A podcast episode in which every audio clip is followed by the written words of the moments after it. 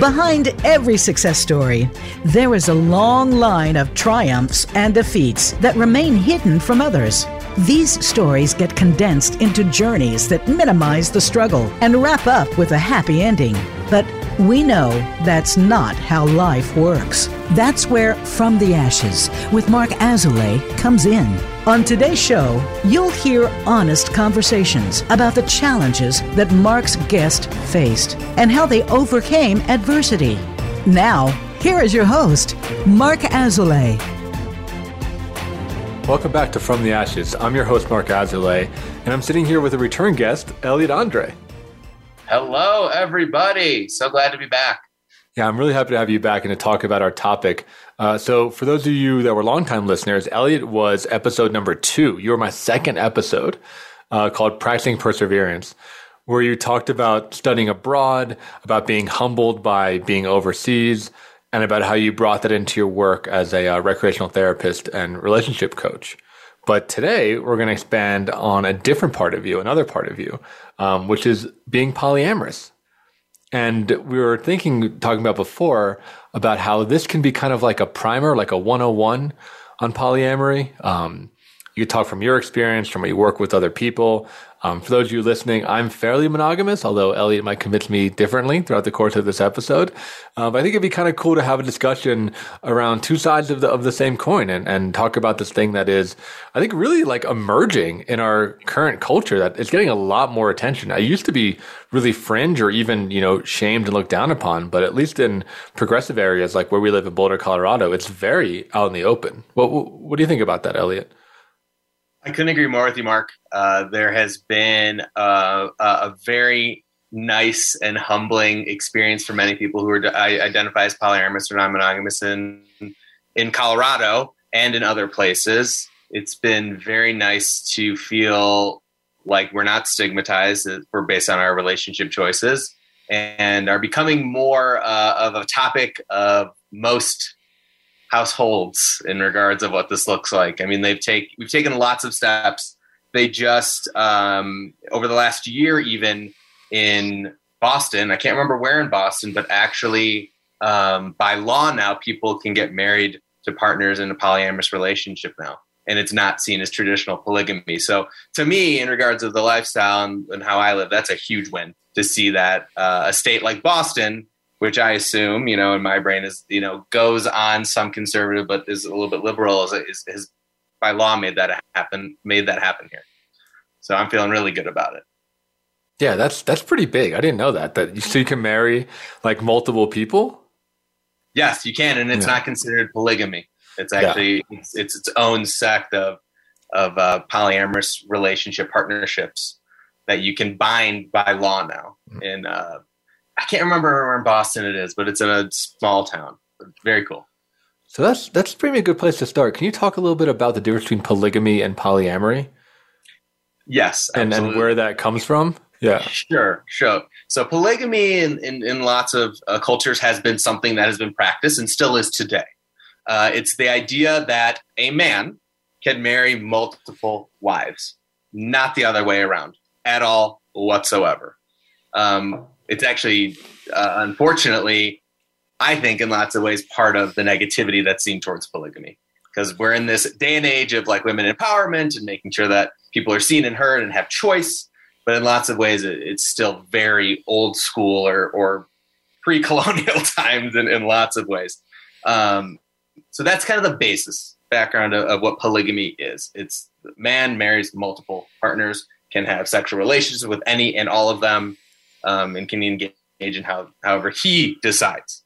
Polyamory, totally opposite, not anywhere near or close to polygamy at all. Polyamory is the basis and understanding of consensual non-monogamy, that you'll be in relationship with multiple people in or outside multiple relationships. So the idea that you have the consent and choice to be with people, whether that's being married and having a partner outside of that, whether that's being in a situation where you're just partnered and then you have another partner outside of that. There's just so many different dynamics and constructs of what polyamory is in regards of what it is as a whole polyamory is a blanket statement and an umbrella statement of many different ways of engaging in it. And I'm happy to get into that in regards of how I do that to kind of give people a basis of just one person's experience. Yeah, I think that would be helpful because something that stood out to me when talking to people in the polyamory community, it's very similar to actually people in like the kink or BDSM community, mm-hmm. is how much communication there is and how many, use the word contracts, exactly that was my experience. It is how much like nuanced conversation and rules and boundaries and ongoing discussion it is because, you know, like you said, you're playing with something that's powerful. You're playing with love, right? And you're playing with relationships, you're playing with feelings, and you're playing with people's hearts. And there are so many different ways that people engage with it. So yeah, I'd be curious, like, how do you do it? What are some other common configurations that you've seen? How do people tend to navigate these waters? Definitely. I think for me, just to give a basis of my background, is that my relationship style dynamic has changed throughout my opening up within the non-monogamous community. So just wanted to put that out there, that my story is somewhat typical, but not in comparison to others, but in line of what it looked like. So it started out as being married, decided with my wife consensually to be in a position of saying, hey, let's open up, let's try swinging, which is more of a contractual, we have sex, not intimate feelings. Then it went to, let's see what it's like dating separately. And jump in there. Is swinging mainly like couple and couple, like two couples together? Yes. Or is it with other single people? 95% of the time. Okay. It's couples deciding that they want to swap. Right. Partners. That's my understanding of it. Okay. Yes. Yeah. But there's also, again, more dynamics with even in the swinging community and culture. Swinging, in my eyes, is not the same as polyamory. Yeah. Because of the essence of being able to love and have feelings and be in partnership with someone rather than a kind of a transactional more approach to we have intimate relationships and then we part ways or we continue, but there is this kind of rule or regulation or boundary around emotional intimacy that mm-hmm. does not cross that line. Mm-hmm. Okay, so we decided to start dating separately, which went horribly for me because I wasn't able to be in a position to allow myself to do that. Lauren was doing her thing and having fun and connecting with people. Then I got to the place where then I decided to do that as well. So we were both dating separately, but also still together, married.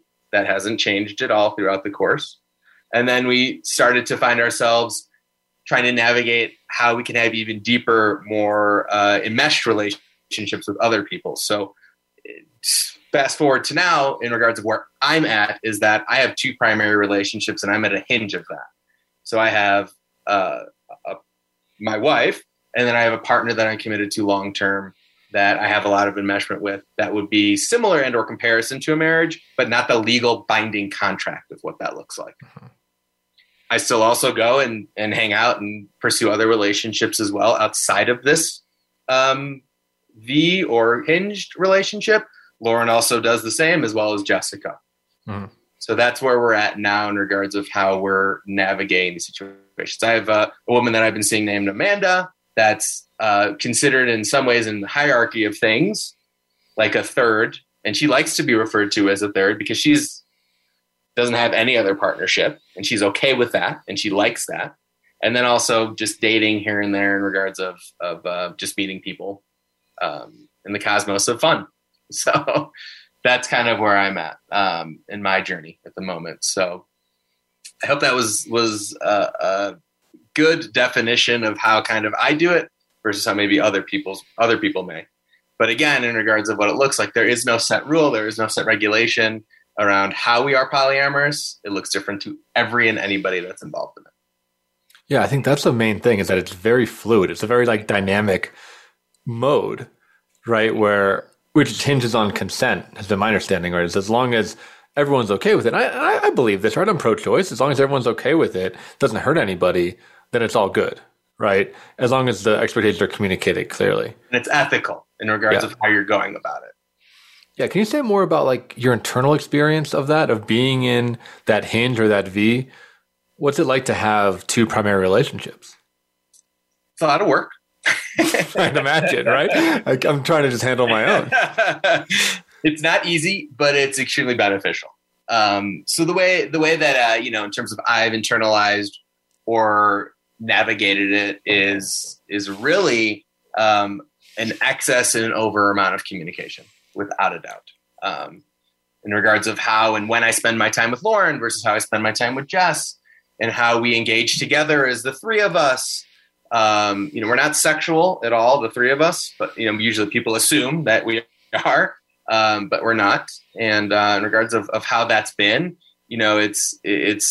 it's all based on what we've decided or what we've discussed. Really, realistically, have I found that in lots of ways, I'm usually kind of put in a position that in sometimes of discomfort because I want to make sure everybody's pleased. Yes.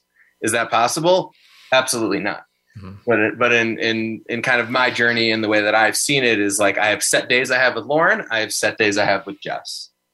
And then we work our way into how we integrate together. We do sometimes and we don't. It's not like a written rule that we have to, but in that sense and how we do that, it's really about time and energy, what it comes down to, the basis of it, like basis level is how it comes down to. And sometimes I have more energy in one relationship and less in the other, and that is okay. But in that sense and how it works and how we navigate it, it's all, again, communicated, first and foremost, about how and what the intention is behind that time and energy that we put into it. Right. So it sounds like you have some good boundaries between like who gets the primary focus at what time, or at least on what day.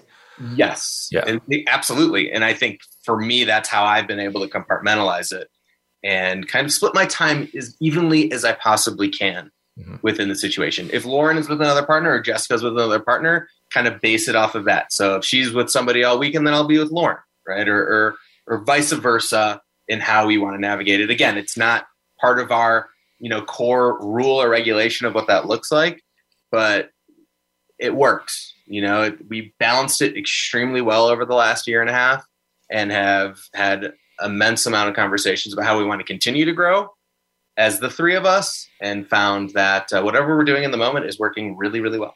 Mm-hmm. Do you find yourself do you find different aspects of yourself coming out in each of their relationships? Or do you find that they meet different needs? Or talk a little bit about that. Like, what was it like for you to just be in two relationships from an emotional standpoint? I don't think it's possible for one person at all to meet any and all of my needs. It's not possible. In these moments, do I feel satiated? Yes. Mm-hmm. In regards of how I feel within each and all of my relationships, because again, it's. The constant is the V between me and Lauren. But again, I see other people. Lauren sees other people. Jess sees other people. My partners see other partners. So in regards of how that looks and the needs that have been met, I mean, it's been a lot of self kind of reliance, right? But also knowing that, yes, I show up way differently in my relationship with Jessica than I do with Lauren, with Amanda, with this new woman, Nicole, that I'm seeing. Absolutely. I think to get into more details in sense of how it is, my relationship with Lauren is super grounding. It's super secure. It's super wonderful. We have so much enmeshment, whether it be our business together, whether it be our long-term friends and family, finances, all those things. Jessica, it's a little less of that. With Jess, it's more like there's this sense of excitement and sexuality and exploration and compassion and a whole different way of living. She's also about 8 years older than me. She has a child as well. So there's a lot more thought that goes into how to be in that relationship with just Jess, but then also with Jess and her son. So there's a lot more moving parts in my relationship with Jessica because it's one, it's newer, and two, because of all those other levels and layers of family enmeshment, having a child, just kind of where she's at. Because again, she's also partnered, but not confined to anything by a legal contract or marriage or anything. She got divorced last year. So she's totally out in the sense of like the term we'll use is solo poly, but partnered. What does that mean? So the sense of solo poly. So when people are solo poly, they don't have anything that's binding them to anybody. They have free reign consensually and ethically to be with whoever, however, wherever. They don't have a nesting partner. Is the best way to describe it. Not somebody that they're totally enmeshed with. I don't live with Jessica. I live with Lauren, right? You know, we've signed this lease together.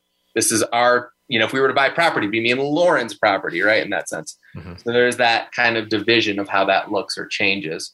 Amanda also solo poly. You know, she has nothing holding her down. She has her, her friends, her home. You know, I am a great part of her life and we get along and we enjoy each other, but it's not like I would say, hey, Amanda, like come meet my family tomorrow. That's just not something I would do. Jess, yes, come meet my family. This is cool. Trying to enmesh more in that sense. Lauren, same. Like we're each other's everything in so many ways in regards of the enmeshment, but not in that kind of sector. All right. That's really interesting. So, and I love that you're getting really practical with it, right? Because what I'm hearing you talking about is really like practical commitment vehicles, right? Whether that be owning property, being married, taking care of children, having children, right? Like all that kind of stuff sounds like it needs to really be worked out. I want to hear a lot more about that. We're going to go into our commercial break now, but when we come back, I'd like to hear about other configurations that you've seen, you know, either in the poly community yourself or in people that you've worked with as a relationship coach, how other people might do it. And then, yeah, we can get into some difference between monogamy and polyamory. Because when I hear that, I understand it. And of course, I respect it. That being said, it's so foreign to me just as a human, right? It's like, whoa, that's like a lot. It's like a lot to deal with.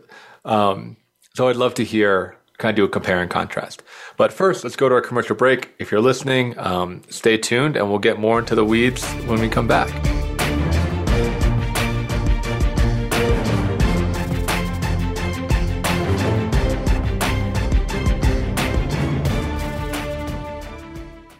In Mark's work with high performers and business owners, it is becoming increasingly clear to him that their biggest obstacle to success is themselves. They are experts in their field, but are dragged down by their anxiety, poor time management, inability to focus, or self-sabotage.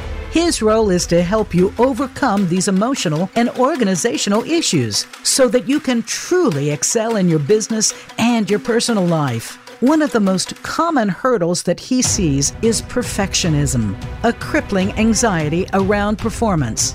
It's a fear of not being good enough, being publicly embarrassed, or of disappointing others. These fears paralyze brilliant people and bring them to their knees. This course will help you to break free from this mental prison and have more agency in your world. In this online course, we will break down the prison of perfectionism so that you can break out of it. For more information and to sign up, visit mark-azoulay.teachable.com. That's Mark, M-A-R-C, Azoulay, A-Z-O-U-L-A-Y, .teachable.com. It's your world. Motivate, change, succeed. VoiceAmericaEmpowerment.com.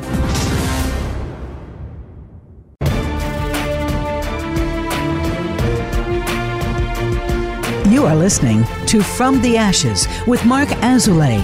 To reach the show today, please call 1-888-346-9141. That's 1-888-346-9141. Or send an email to podcast@mark-azoulay.com. Now, back to From the Ashes. Welcome back to our Polyamory 101 lesson and discussion with Elliot Andre. Thanks so much for doing this, Elliot. I think it's really helpful. It's helping me kind of get a grasp on this whole world, and I imagine it's helping our listeners see if there's something they want to look into or even what their next steps might be. Maybe they have these feelings that they want to explore. We were talking over the break that I think it would be helpful to kick it off with some other configuration. You talked about the V or the hinge, you know, the thing that you're in with Lauren and with Jess. But what are some other things that you see in the community or in some of the people that you work with as a relationship coach? Definitely. So to talk about other polyamorous dynamics could take eons because there are so many different constructs.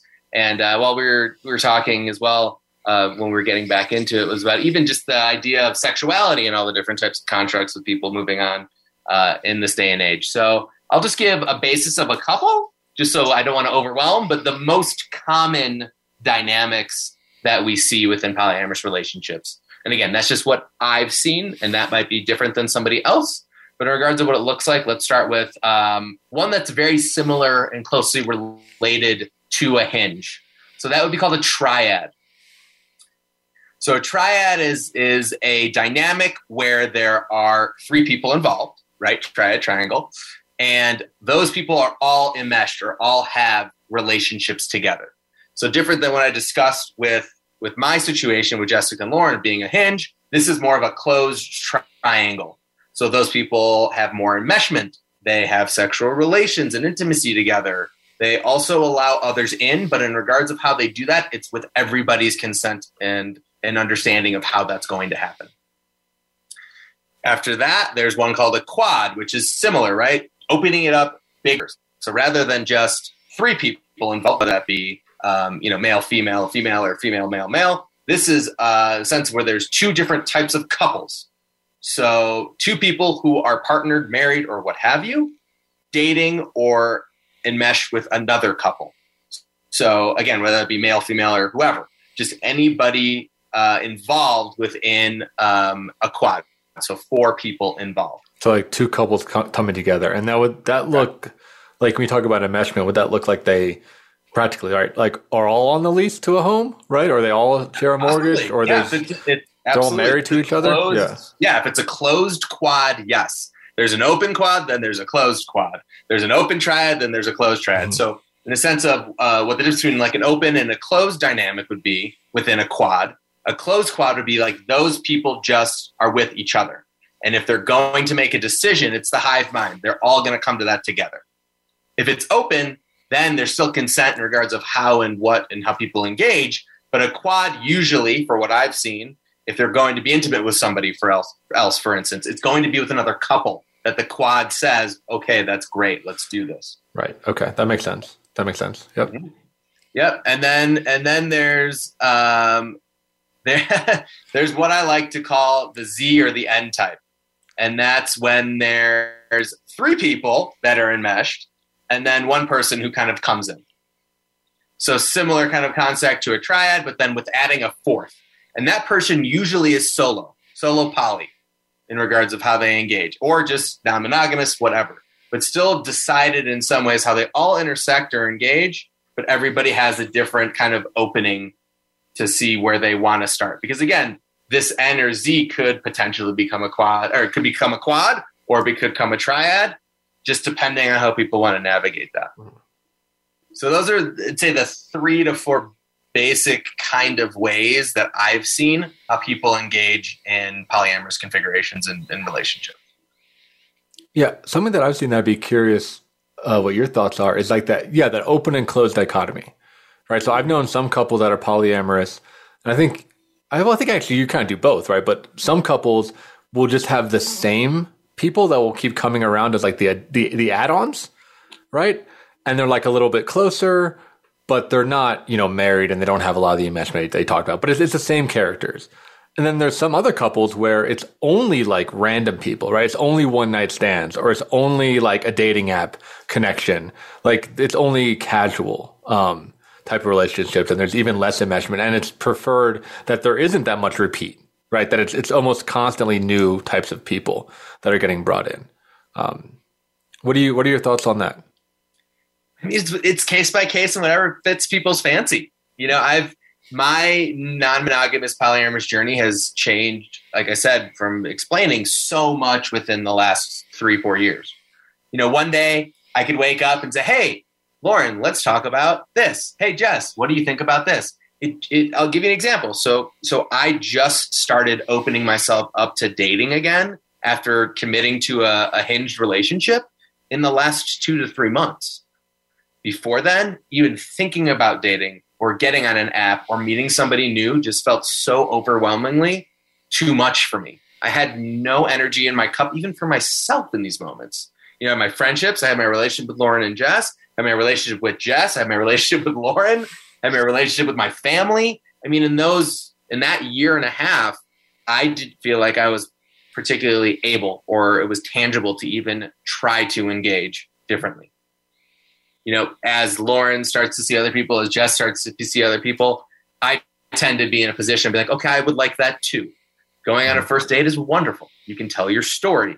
You can get to know somebody. You can open yourself up even further to growth based on different dynamics. And I think that's where I found in these moments that I wanted that I felt like I wanted to pursue. And yeah, I did. And I felt like opening up again, you know, as these other people in my life are starting to engage differently. And it felt really nice. There's been some bumps along the road. And in hindsight, you know, I wouldn't change it for the world. You know, I've been able to meet and explore different parts of me with other people that I never thought I would ever with just within the last 3 months, which has felt incredible. Because again, you know, I don't want to say I felt complacent within my own, you know, polyamory and non-monogamy in these moments with being so kind of closed off to connecting with other people over the last year or whatever. But it's been so humbling to kind of recognize and remember that because of the way that I live, or because of the way that people in my life live and the people that I'm engaged with and want to be partnered with and exploring with are so open to it, it's made it so much more comfortable. You know, I don't think I would have, I don't think that's possible to get any other way at this point. Yeah, I think that's really critical. It's like the lack of shame, right? And the lack of, you know, the construct or the lack of expectations and knowing that you can negotiate anything, right? Like you can communicate anything. And the expectation is that you will actually, right? That you know, everyone's an adult and you can make the rules. Yeah, we can make the rules. We can make the regulations. We can make the boundaries. I mean, I think there's differences between rules and boundaries in regards to what that looks like, because, you know, rules are meant to be broken. I mean, we're human. We're just going to do that. I try to always kind of show up in a space of, this is what my boundary is. So for instance, like if somebody is going to engage with another person, my boundary is, I would like to know what their sexual history is for the safety of other people around me. You know, what that looks like. The other boundary might be like, okay, so if you're going to engage in that, how do we have the conversation around what's comfortable for me, what's comfortable for you, and then coming to some sort of conclusion or compromise? Because again, if we can work through that, I think it's a little bit more beneficial than saying, if you break a rule, that's going to hurt me. Because again, they're meant to be broken. I mean, it's just what it is. And when people are hurt and when jealousy comes up, people try to avoid that, even if you're non-monogamous or monogamous. But people are kind of scared of that essence of jealousy. And what that looks like. And I know that in our culture, being jealous and experiencing jealousy is something that we're very afraid of being a part of. And I think one thing I've recognized and been very aware of is that if I'm going to feel jealous, it's because of other parts of me that are triggered by the situation. It's not actually the sense of jealousy. It's more so insecurity. And I think that's one thing that we kind of forget about as we manage to be in these relationships with multiple people. Yeah, that's a really interesting topic because I think it's 100% true what you're saying. I think we're talking about jealousy as far as relationship jealousy specifically, right? Not so much like professional jealousy or work jealousy or coveting, you know, like the new car or whatever. But like we're talking about relationship jealousy, right? The person's going to like cheat on you, leave you. 100% that's insecurity. Right? 100% that's insecure. That's thinking that like the jealous person is not good enough to stay in a relationship, to be lovable, to be accepted, to be wanted or desired. And I just see that show up in so many relationships as something that is just ever present. What was your journey like around jealousy? Like, would you say, were you a jealous person? Did you have to get over it?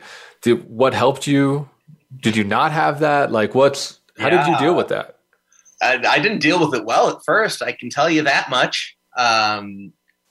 Jealousy for me is something that it stems from, and I know 100% of the time is insecurity. Because anytime I feel jealous, I go to a place of like a younger part of myself where I'm too much, or I'm not enough, or I'm needy or disrespectful around, you know, things that people say or bring up and poke at people and try to get a rise out of them.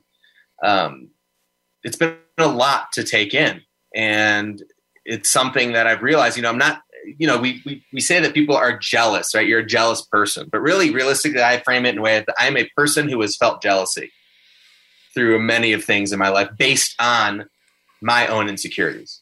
So it's taken a lot of energy and time to kind of realize what that looks like, based on my own expectations, my own experiences, and my own ideal or fantasy of what a dynamic looks like. So Lauren and I open up. She starts seeing a guy. She has sex with that guy. Does not have sex with me that day or that night. And for me, that's like, oh my God, that's not going to happen anymore. I jumped to that conclusion of the worst case scenario that could ever happen. And it doesn't mean anything. My brain said that back then, intimacy meant connection. And it does in lots of ways, but it doesn't mean everything. You know, it doesn't mean everything or anything around what that looks like. If you're not having that, doesn't mean anything other than you're just not experiencing sex in this moment.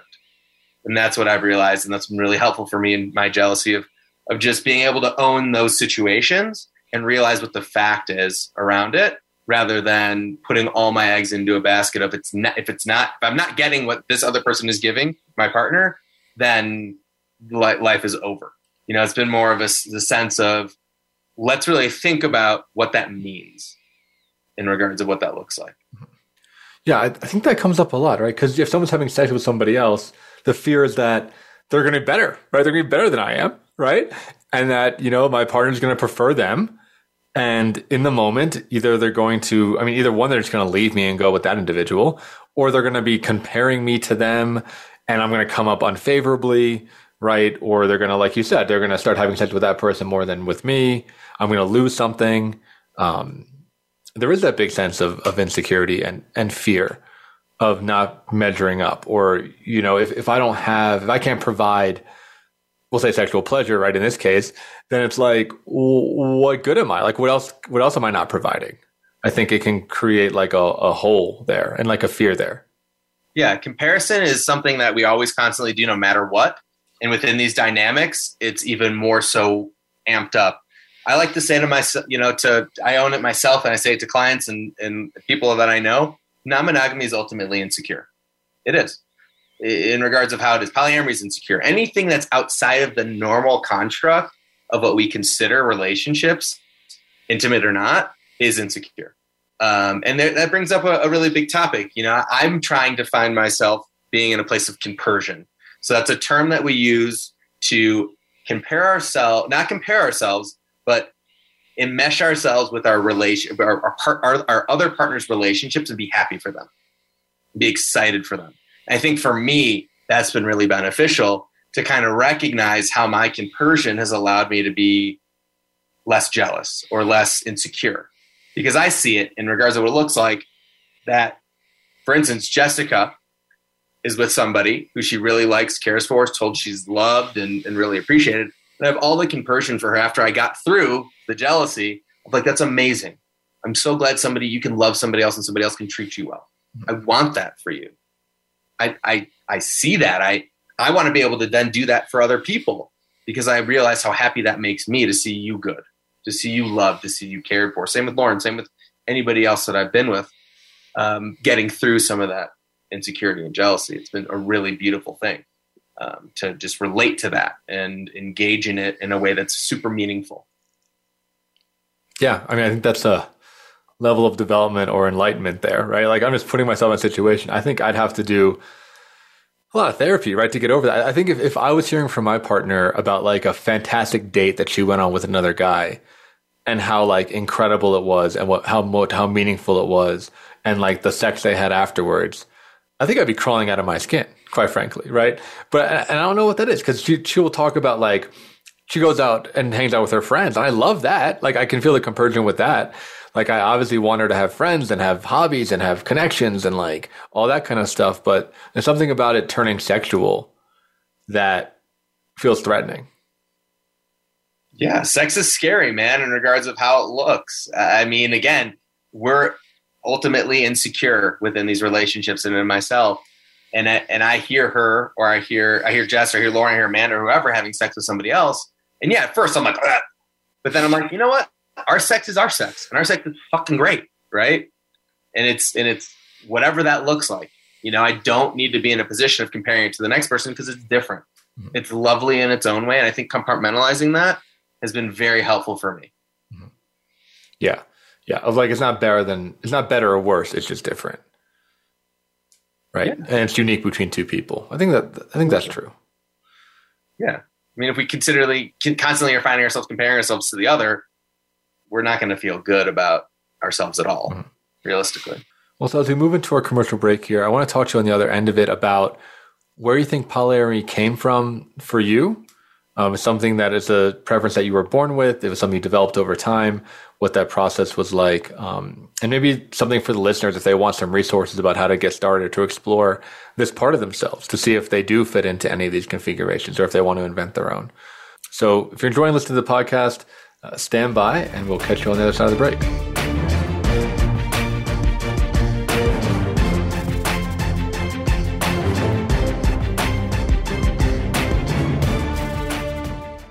In Mark's work with high performers and business owners, it is becoming increasingly clear to him that their biggest obstacle to success is themselves. They are experts in their field, but are dragged down by their anxiety, poor time management, inability to focus, or self-sabotage.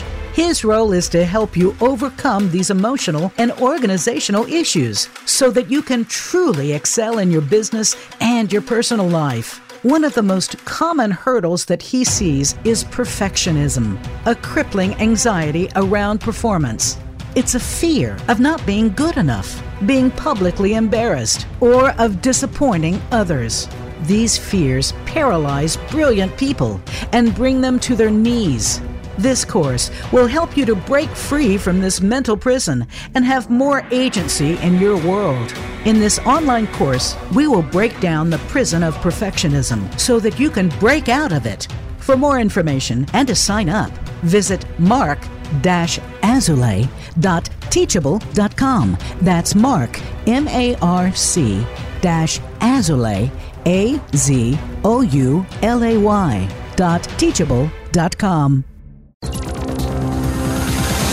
It's your world. Motivate, change, succeed. VoiceAmericaEmpowerment.com.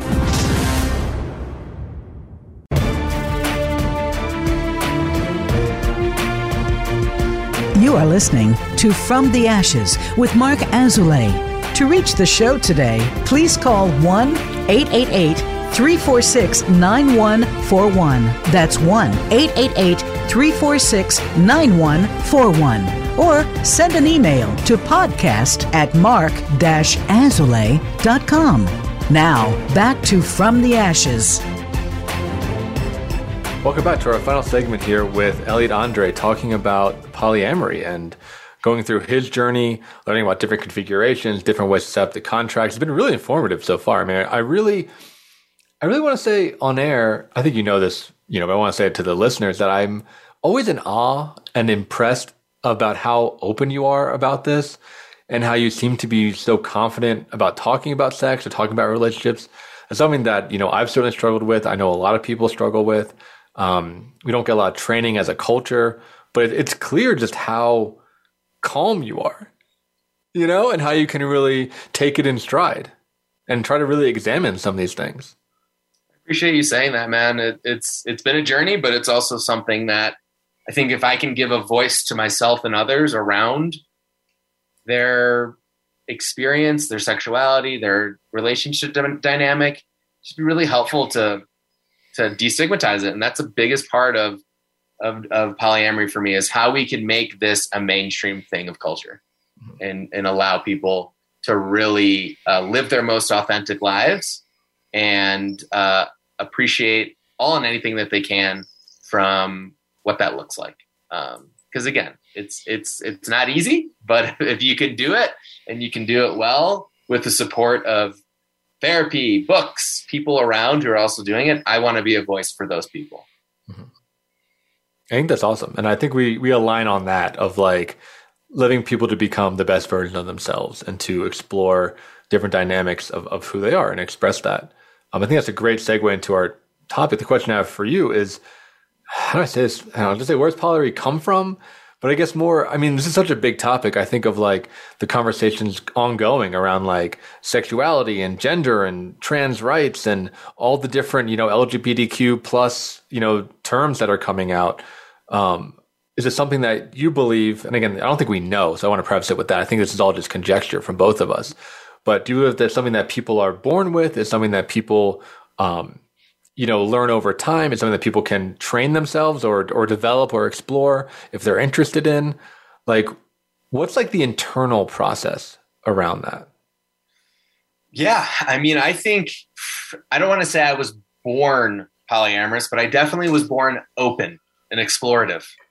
And because of the way that I was raised and kind of the boxes that I was put in based on just my familial dynamic or just what society expected, was I wasn't able to explore that as much as I would have liked. I did it in phases, shall we say. So I can remember vividly really enjoying being naked, okay, for instance, right? And just being open and excited about that. And everybody's like, oh, put your clothes on. Like, you know, as a kid. And I'm like, why? What's the matter? People can look at me and enjoy this and be okay with it. And I think like just those kind of things or those types of experiences, just one being in general, was like that kind of changes you. So I was told as a child, you know, hey, marriage, look at me and your mom, right? That's what my dad would say. Look at how we've created this family, this unit, this beautiful thing that not everybody gets to have. And I bought that. I said, oh, yeah, that's what I want. That's what I need. So in sense of for me, you know, I had some of these tendencies. So like for another example, you know, I spent a lot of time with women and I didn't really have close male relationships because I didn't see that modeled. And I think a lot of people were like, oh, well, if he hangs out with a lot of women, he's this, this, and that. You know, I was the only male on the cheerleading team, for instance. And everybody's like, oh, he's got to be gay. Like, there's no way he's not. I was like, no, I'm just exploring these other aspects and avenues of myself that I want to, because I think this is fun. I like to sing. I like to act. I like to dance. I like to do all these things. And then, you know, as we kind of moved forward, it was still that same kind of concept of like monogamy for me in these moments based on what I was taught was what was safe, what was comfortable, what was secure. So I found myself being in romantic monogamous relationships from 16 until I opened up because that's all I knew. I didn't know anything until I met Lauren and was in a place where I was like, you know what, I'm going to live my most authentic life and I want to be polyamorous. And my idea of polyamory was dating multiple people. And again, that's the dynamic and construct that I wanted. I was going to get coffee with one girl. I was going to have sex with another. I was going to go explore with one, getting those needs met that I always wanted to have from one person, from other people. And that felt unbelievable. That was the happiest I'd ever been from childhood till 22, shall we say. So I then kind of got back into the monogamous mindset when Lauren was like, I'm not going to have sex with you unless we're monogamous. And I said, you know what? Okay, let's get back to security. Mm-hmm. Let's come back in and let's enjoy that. So again, you know, in kind of the spectrum of how it is, are we born with it? Are we not? Can we go in and out of it? Absolutely. I've known people that have been monogamous for 40 years and then decided to be non-monogamous.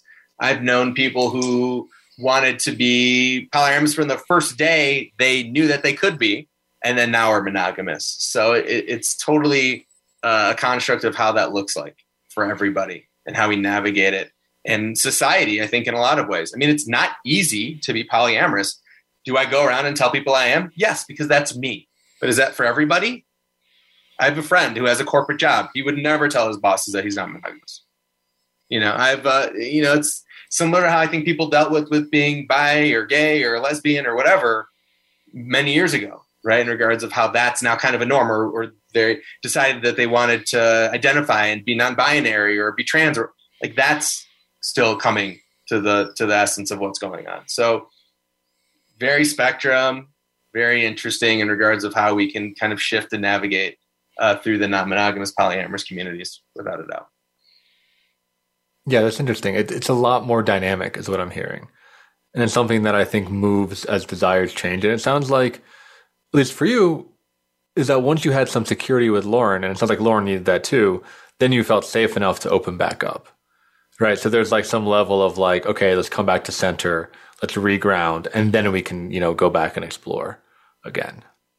Yeah, I'll never forget it. I mean, I think the day I knew I was ready was when me and Lauren were together and we were at a party and this guy was very much so attracted to her and hitting on her. And she said, what would happen if I cheated on you? I said, I looked at her dead in the face. I said, we would talk about it. We would make it work. I understand. I understand completely in that moment that I would be okay with her exploring and experiencing other things. Mm-hmm. That was that moment for that relationship. different for others, but in regards to what that looked like, that was how that happened.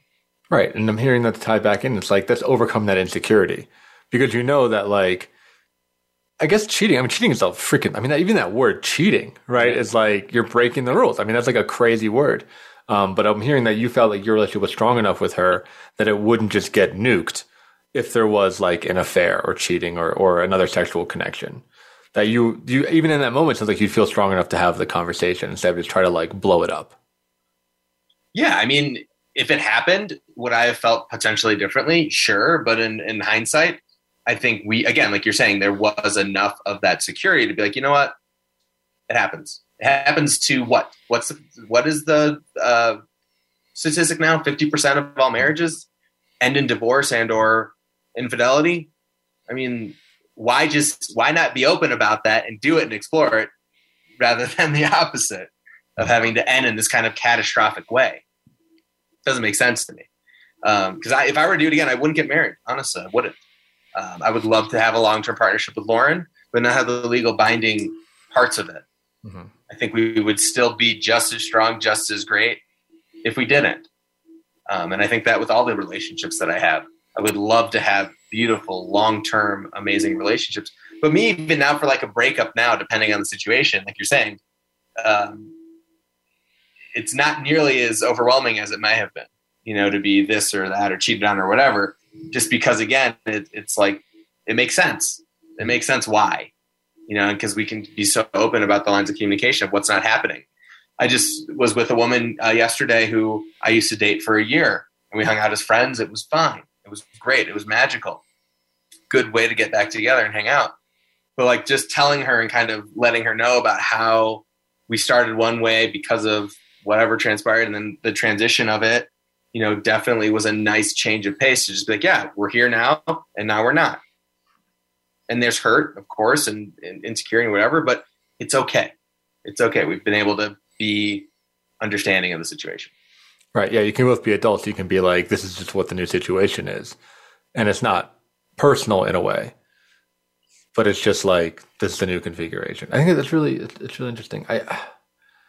I'm curious. So like, for me, and I think we have different backgrounds. Like for me, sex and sexuality wasn't such a huge part of my life. Like I was very repressed, I think, in that way for a lot of my life, and it wasn't. And I didn't feel confident with women. So like the idea of having like many women was like, overwhelmed. Right? I'm like, I can't even like date one person. Like, what do you mean? Like I'm gonna date like two or three people, and I'm not driven like in that same way. The interesting development is that like, in the past year, I've noticed that my testosterone has been low, and that was probably true my whole life. So that brings like a really interesting like genetic component, or a biological at least component of like, oh, you know, and now that that's balancing out, my sex drive is certainly increasing, you know. So it's like, oh, well, what would it have been like if I had grown up with like, you know, healthier testosterone? Would I have felt very different? And the answer is probably, right? Because especially, you know, in men, it's like a huge mood correlate and, you know, sex drive and all that.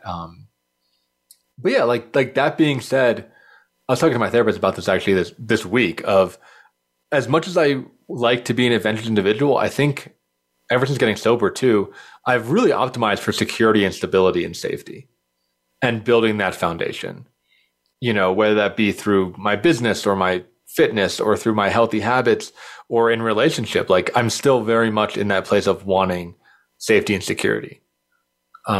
And I think monogamy is, like you said, is one construct that moves towards that.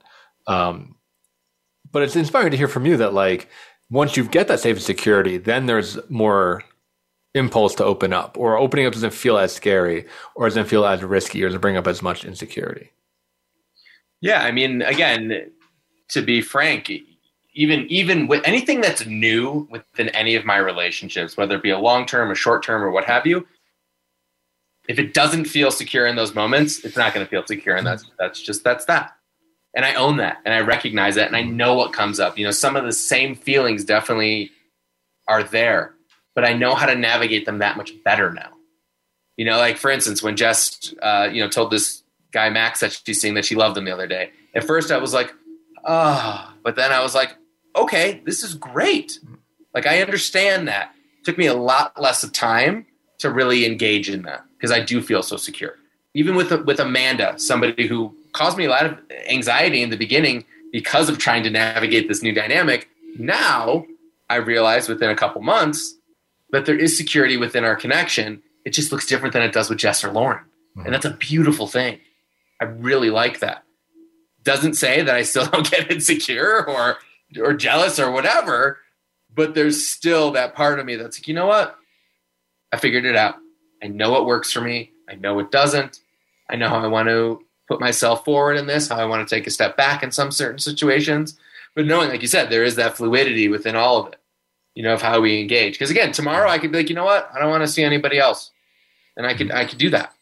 I could find myself being in a more, as we like to say in the community, polyfidelitous relationship, where it's just me and Lauren and Jess, or just me and Jessica, whatever. That's totally plausible. Again, it just depends on where you're at, what you're needing, where your needs are, and all those types of things. So it's extremely fluid. And again, I think there is a part of monogamy that is fluid, but still stays in the construct of security. Right.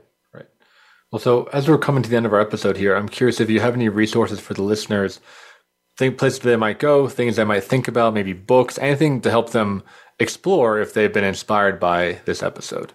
Where would you encourage them to start? Well, it depends on where they are in their journey. So if we're talking about somebody just opening up their relationship, there is 2 resources I would definitely let people know. So there is one called Getting Off the Relationship Escalator. And then the other one is called Opening Up, a guide to creating and sustaining open relationships. Those are the 2 places I would start if people like literature. The other place I would go in regards if people would rather listen to something or watch something is, podcasts like this. Places where people can find others talking about non-monogamy openly, without a doubt. It was most beneficial for me in those moments to really see and be validated that other people like me are doing the same thing. Mm-hmm. And I couldn't get that from reading a book personally. But being in that space and going to meetups and going to places where other people were open was so beneficial. Because again, everybody's story is different, but everybody has valid facts and things and experiences to express, without a doubt. Yeah, that's great. I think it really does harken back to like the LGBTQ journey of coming out, right? Of like finding other people that identify similarly and say like, look, these people not just surviving, but they're thriving and they're just normal people, for lack of a better term, right? There's nothing deviant or taboo or bad about them at all. They're just normal people living their lives and they just happen to make a different decision around their relationships, right?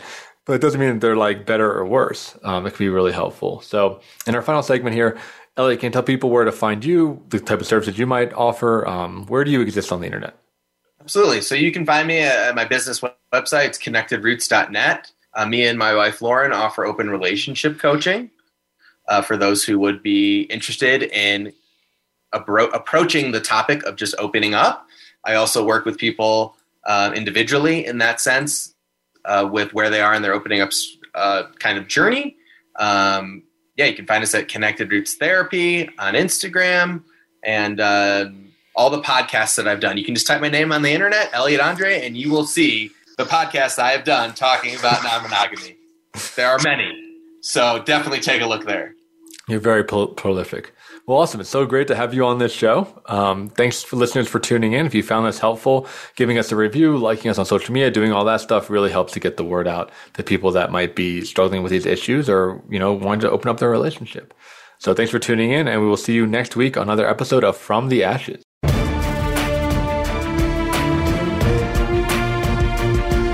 Thank you for joining host Mark Azoulay on From the Ashes. Be sure to tune in again live next Friday at 2 p.m. Eastern Time and 11 a.m. Pacific Time on the Voice America Empowerment Channel, or subscribe on your favorite podcast platform.